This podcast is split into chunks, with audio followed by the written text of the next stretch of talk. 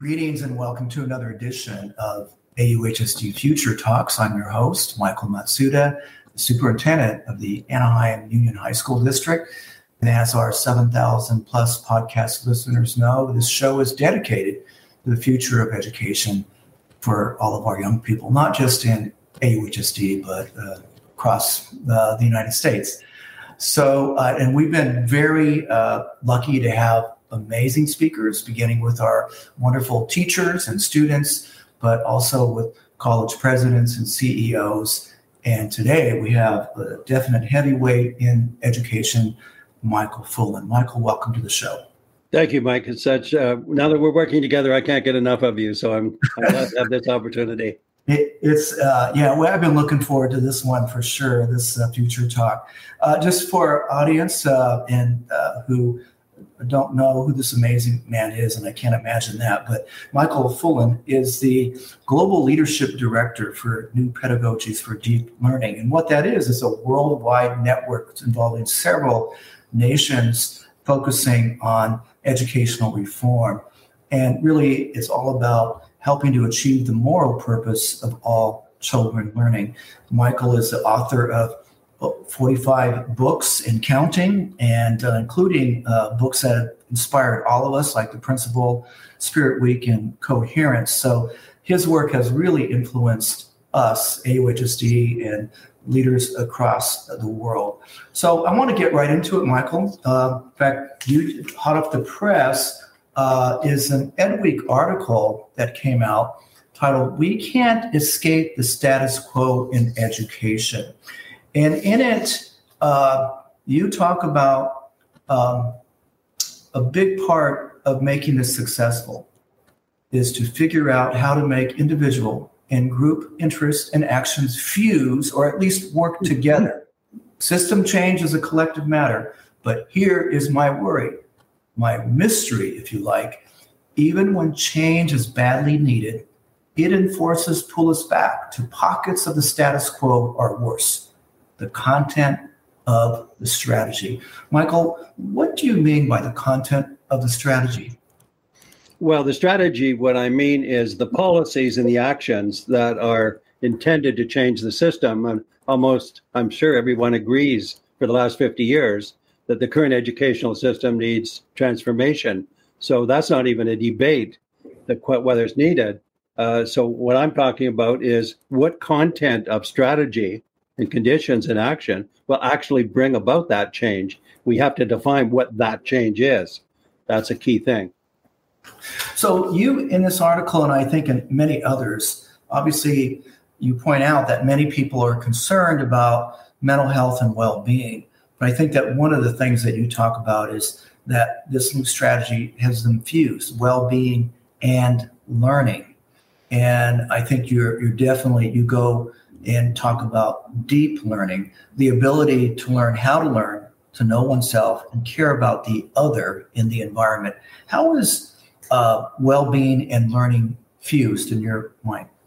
I want to, Mike, uh, um, back into that or step back and get back into it uh, because I think it requires a little bit of context. Uh, I worked uh, with the Premier of Ontario for a decade at the beginning of the century, uh, implementing improving literacy numeracy high school graduation in Ontario province. And we have 5,000 schools. We had uh, 2 million students. And the, the, uh, the literacy numeracy was not doing well. High school graduation was at 64%. This is 2003. So we did for uh, 10 years, worked at that uh, from the, the government level to the three levels, the districts, 72 districts, and the schools and uh, we're successful. That is, all three of those indicators went went up in a in a strong way. So in 2010, I was overconfident.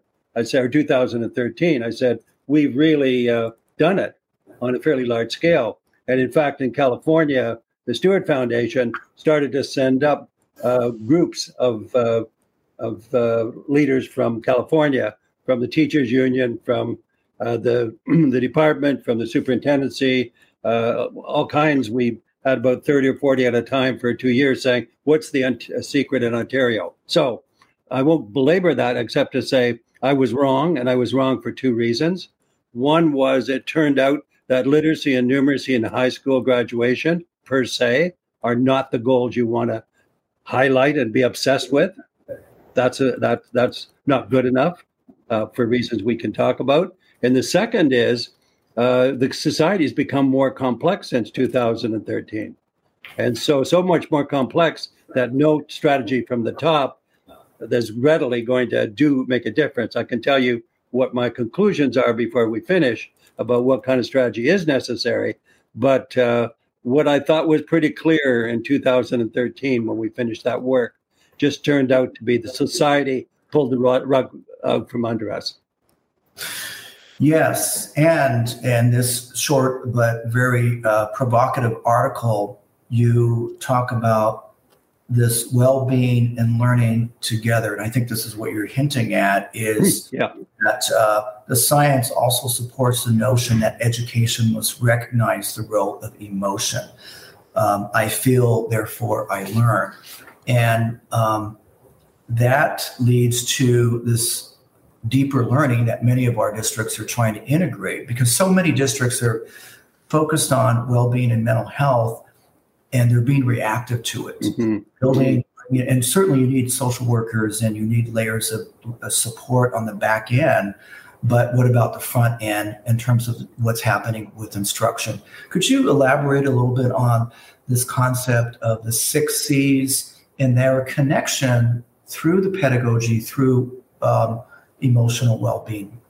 Okay, so let's uh, just build a few things in here. Uh, one is that um, when I write about the drivers, and we can talk about those, I said one of the wrong drivers is academic obsession, and I mean obsession.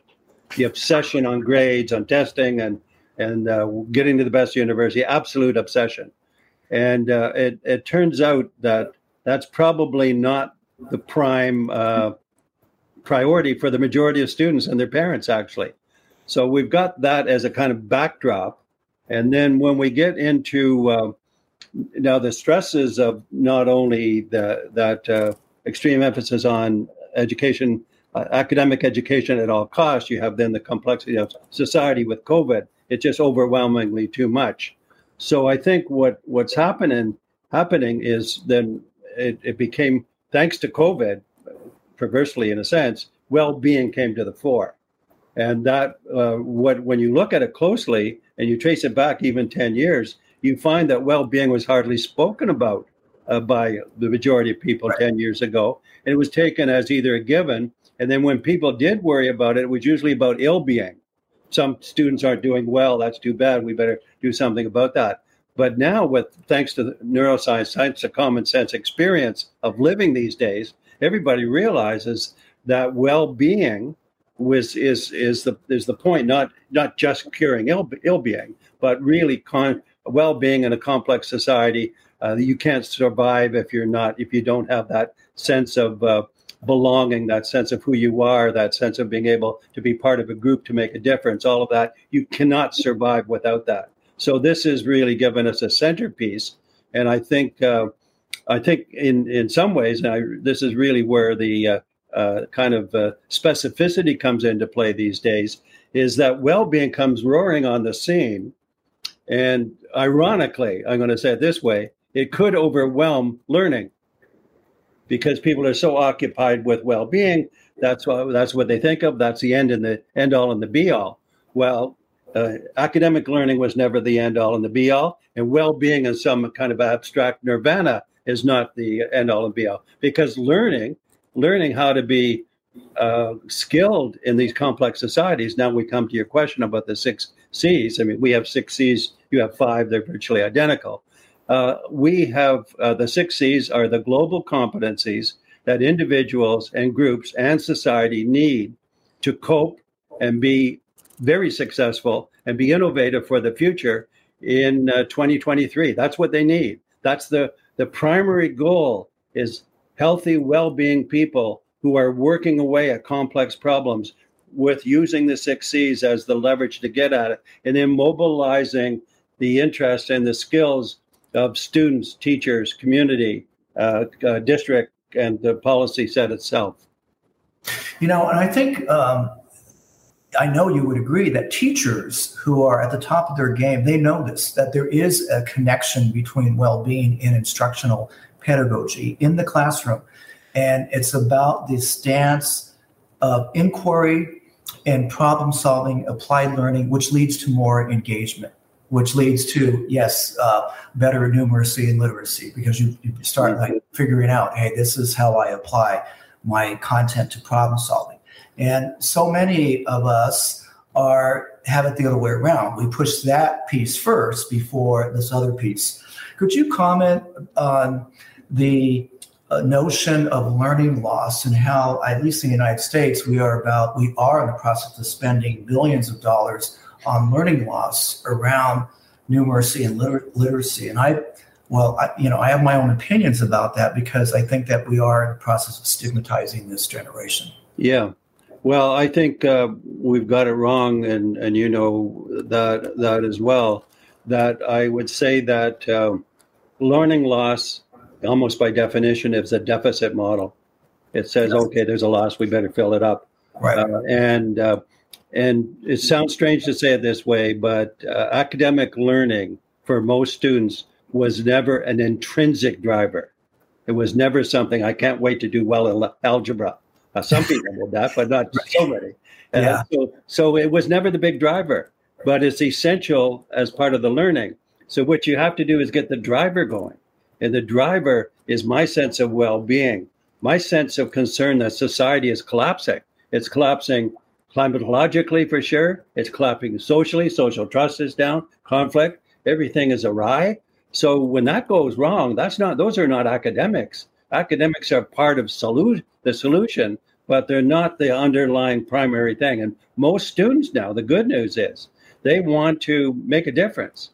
They want to be teamed up and linked in. And what you've done in, in, in Anaheim is really do that on a large scale, which I'd like to talk to in a few minutes. But uh, what you have is you've tapped into the intrinsic interest. And now they're going for the problems and they need academics knowledge to be good at critical thinking, all the things that we should have had in the foundation, they're part and parcel of the implementation now. So there's a whole new reformation, and it's not normal for the organizational structure of most school districts. You have changed your organizational structure. You've changed the substance of what you've done. You've changed how you do it you everybody and your almost everybody at the levels whether students or teachers or parents they can articulate what you're about as well as you can now because you've spent 10 years developing that. Well thank you for that. And i think this goes back to the the content of the strategy right? The drivers yeah. uh, because the drivers for too long uh, both of us would agree have been focused on sort of the wrong things. Um, and you know people that that uh, I'm sure you've had pushback. I certainly have pushback on these five, teaching the five C's or the six C's. Um, some people say, well, that's kind of fluff, and um, that's uh, you're, you're dumbing down the curriculum. How do you respond to that? Well, I think, I mean, if you look at those five or six C's, I mean, they're not exactly fluff, anyways, on any level. Any, I mean, if you start to define uh, collaboration or critical thinking or creativity. How could that be fluff? So it's not really fluff. It's just kind of ways of people feeling uncomfortable. Well, that doesn't seem to be the centrality that I grew up with. So I think uh, I, I, think that, uh, and you, I mean, all you have to do is look at what the students and teachers are producing. In your case, because we've seen it up close, and you're doing this great job of disseminating it through this uh, series that you have uh, is that when you see it happening, when students are explaining it to parents or strangers, uh, it's it's it does bowl you over because it's the it's the substance of things. So I want to hold them accountable to the quality of the products. And you're doing it with your capstone projects. What you know, what it is they produce and they stand for. So what the we're doing a better a better job now. You are of capturing the outcomes than any test can do. You know that. And when you capture the outcomes, we're not talking about fluff. We're very excited about that. And I think that this 6C language is actually the language that our business partners want. Yeah. They, yeah. they see a big uh, sort of uh, gap between, I would say, even K 16 in the world of work because we're talking about emotional intelligence, customer service, uh, that self awareness. I've had a, we have 90 uh, corporate partners now, probably the most in California. And I've had an opportunity to talk to several CEOs who um, appreciate that we're making this shift. How, um, you know, again, you're at that 30,000 foot level um, because the country now is grappling with this concept of quiet quitting, where, uh, in fact, Gallup uh, uh organization has come out with a poll that shows 50% of American workers are quiet quitters, meaning that they're putting in the minimum time. And uh, a very large percent of that is uh, the Generation Z and millennials. So there's a, a disconnect, I, I, think, between a student's purpose in calling, because it's not fully actualized in K 12 or K 16 systems, and the world of work, whether, whether it's uh, business or nonprofit. Um, I think this is a, a, another way to frame what we're trying to do, Michael, to wake up uh, mm-hmm. the uh, the business community and the education community, because when you have a generation of quote quiet quitters, that is going to be a huge threat to the economy and to this experiment called democracy in the United States. Would you mm-hmm. like to comment on that? Yeah, uh, first I want to go back. Uh, I, am a little bit uncomfortable when you tell me I'm at the 30,000 level because um, you know the, the you're at, you're at, both, our, both, levels. We yeah. find ourselves. In fact, I, I often say you've heard me say it. I'm sure that I, I say 85 percent of uh, of what we're learning is is because of the specifics we're learning from the field. Uh, that's what I connected to you when I first saw you. So this is really uh, um, this is grounded. It just happens to be trying to cover more more of the system, yes. but it's right. definitely grounded. And I think this um, the quiet quitters or anything else like that. It's a sign of decay, obviously, mm-hmm. the decay of the society, yeah. and uh, and and yet when you approach it differently the way you have, I would say that the students born, let's just say since 2000, all of those students born since 2000 have grown up digitally 100% of them. And they have they have a different attitude. They want to make a difference. They want they, they know the world is troubled. They're going to live you know until the next century a lot of them. So they're they're they're they're chomping at the bit but we haven't given them the outlet to be players. So you have to have students as change makers. They have to have the five or six c's as their as their uh, ammunition. They have to be doing things that cause uh, problems to be solved. There has to be individual development, collaborative or small group development, and societal development. All of those are there. And the students come alive. Not only do they come alive, they lead it. So the current students born since 2000, put them in an environment like Anaheim's high school district. They do not. They're not quiet quitters. There's a there's a dynamic word that's the opposite of, of, of that that will capture what they're doing. They want to do way more than their individual well being and learning. They want the, the society to change. They want the state to change. They want, they want, they, they know that change is needed and they're raring to have an outlet, the combination of going it. So if we unleash that, if you just imagine the, the social and economic resources that that group uh, re- represents that we have underutilized by tenfold because of the nature of the schools we've had, they will solve those problems with us pretty quickly. Uh, that because once the momentum is there, it's like contagion. It's powerful. So you know, in the short term, the country is investing, California in particular, and, and unfortunately, they do call it learning loss, uh, literally billions of dollars. What is your advice to districts and superintendents and how to approach that short term those short term dollars uh, I want to uh, put it this way that you also know that California has invested heavily in the concept of community schools. Yes. Right. So they said there's an ecosystem. The, the concept is there's an ecosystem here. You don't have schools here and society over there. You've got the community and the schools are all one thing. And this is what you. This is why you're seeing the business connection because you're defining uh, learning uh, that the business uh, uh, community is part of the ecosystem. that parents and uh, other parts of that. So I think the orientation is is right. That is the good news is now that uh, when you elevate community schools to that level, it's not just the community schools in terms of um, local mental health and poverty and shelter. It is that, but it's also the business community. And there's really lots of resources there. So I think we, we have the legitimacy from the policy to act on that. You didn't need permission for any of the things you did, and you didn't ask for permission.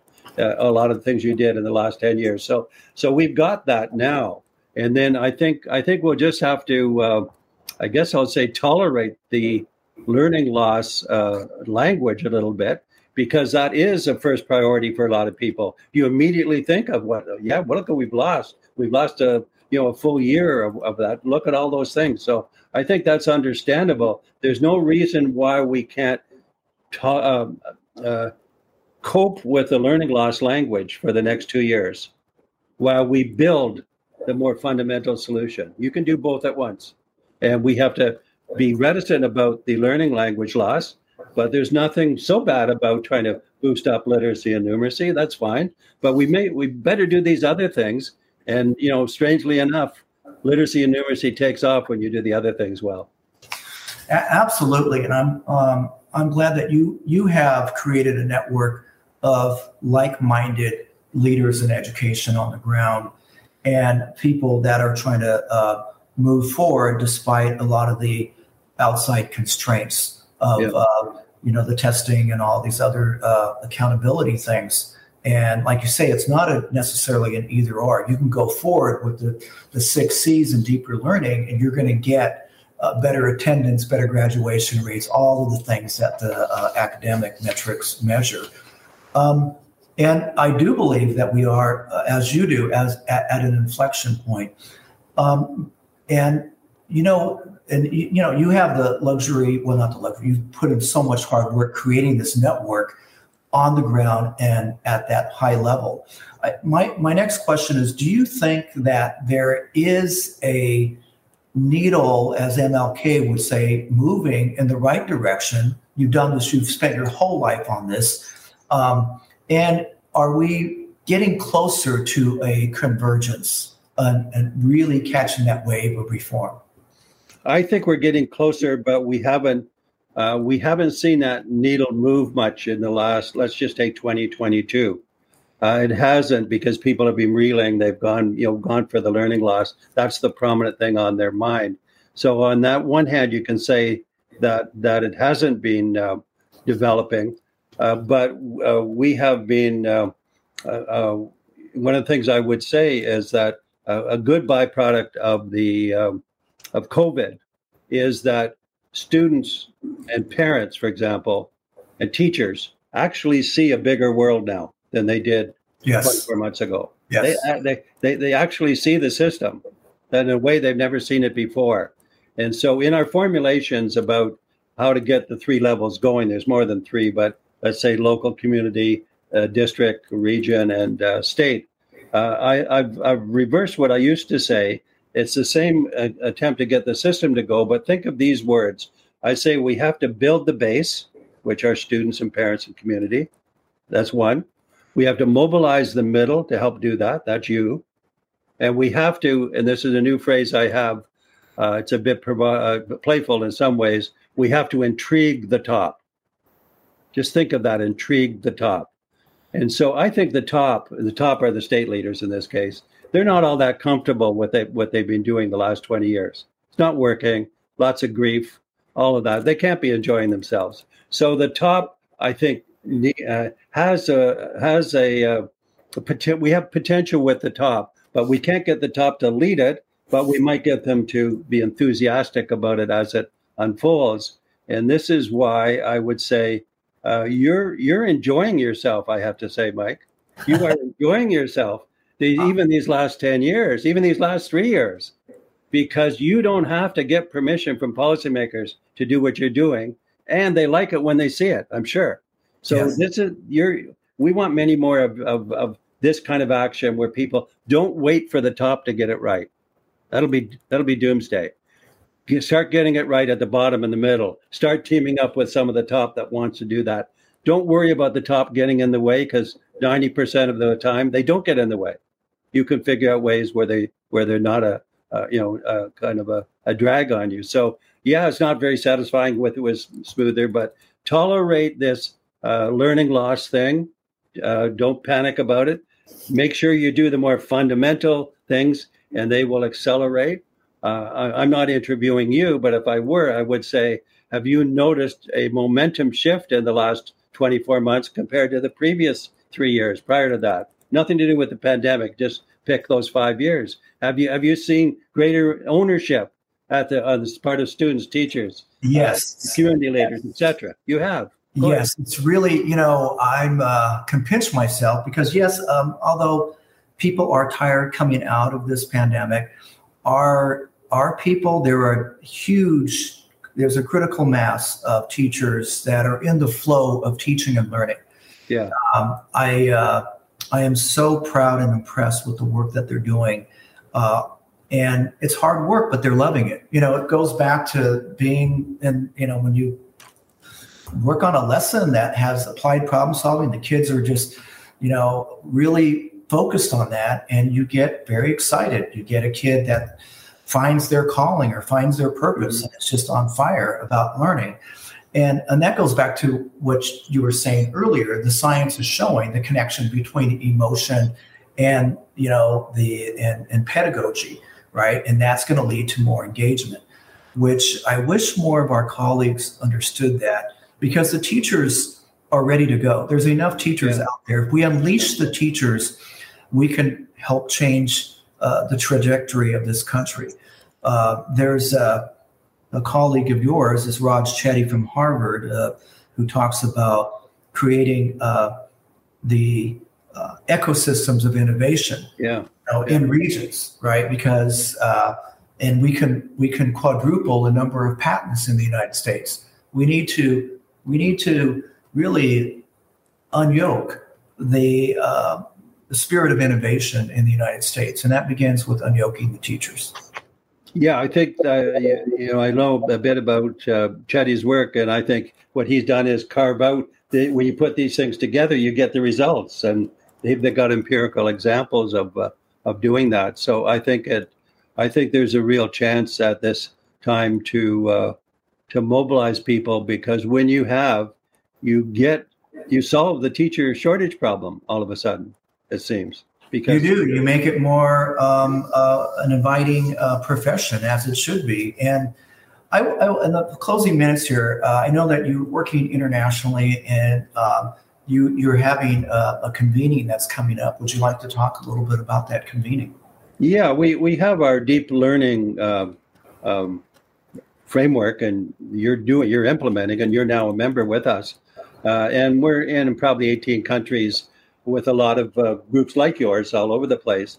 It, it's not a critical mass because the world is big and 18 countries with a, uh, 3,000 schools is a mo- monster, but it's it's big enough. And we have every uh, 18 months or so our deep learning lab where we come together for uh, three days. And at the meeting are, are our members and outsiders, so to speak, people who aren't members, but they come probably half and half.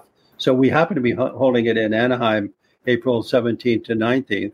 And this is where we are going to feature almost 80% of the presentations will be coming from the field. But you'll be presenting, I'm sure. And when uh, and those are examples coming from the field where we have that chance to uh, consolidate, build up ourselves, our knowledge of the community, but also attract new newcomers to it. I don't think that by itself will save the world, but I'm saying that there's lots and lot of people now uh, that want to be mobilized, I guess put it that way, really want to do this work. And as fast as something can go wrong, it can go right when when when it starts to connect because social contagion is fast. It's fast on the bad thing, it's fast on the good things. And so we need to build this uh, social contagion. We're working quite a lot, as you know, I think in San Diego County 42 districts, 500,000 students, huge.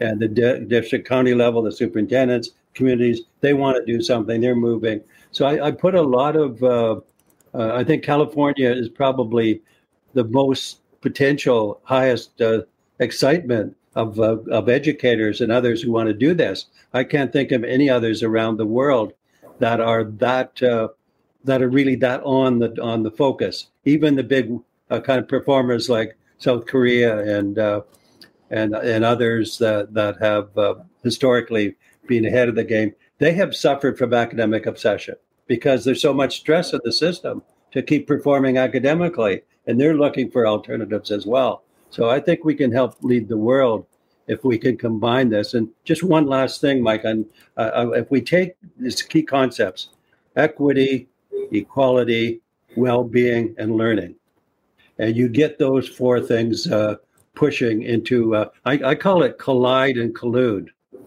Uh, it's a really odd way of putting it. If you get them colliding, and they collude in the best sense of uh, the positive sense of that word to do good things, you can get lots of uh, impact from from that. Problem with equity, it's been siloed. The yes. reality is, if you solve equity, you solve almost every other problem. Right. You saw uh, it's all it's all it's not just helping those that were disadvantaged. The whole system gets better. So this is uh, we've siloed equity. We have made well-being disconnect. Uh, sorry, learning disconnected to well-being. You start to re, re, re, redo those in a way that come together. Uh, I think that we will see the pedagogy and the focus on equity and the social well-being and the good of all all wrapped up into the same solution. You know what, uh, Michael? I'm always uh, love time with you because you're such of a amazing critical thinking partner that gives you're a mirror. You know, you bring you're able to bring all the stuff together, this divergent into some coherence and convergence. So. Um, really thank you on behalf of so many educators and especially our young people. And by the way, what would be the one snippet of wisdom for our young people who listen to this? Uh, I would say uh, uh, go for it. That's that's all I can say. It's not it's not the end runs of the education system anymore, like Greta Thunberg had to do. It's not that anymore. It's going for it internal to the system and change the system that you are in. I love it. I love it. Okay, Michael Fullan, uh, thank you so much on behalf of all of us for the work that you do. Thank you for inviting me, and I'm really glad we're at the beginning of our relationship. Next two years, three years are going to be fantastically interesting, and I hope uh, we'll get some breakthroughs. Thank you, Mike, very much.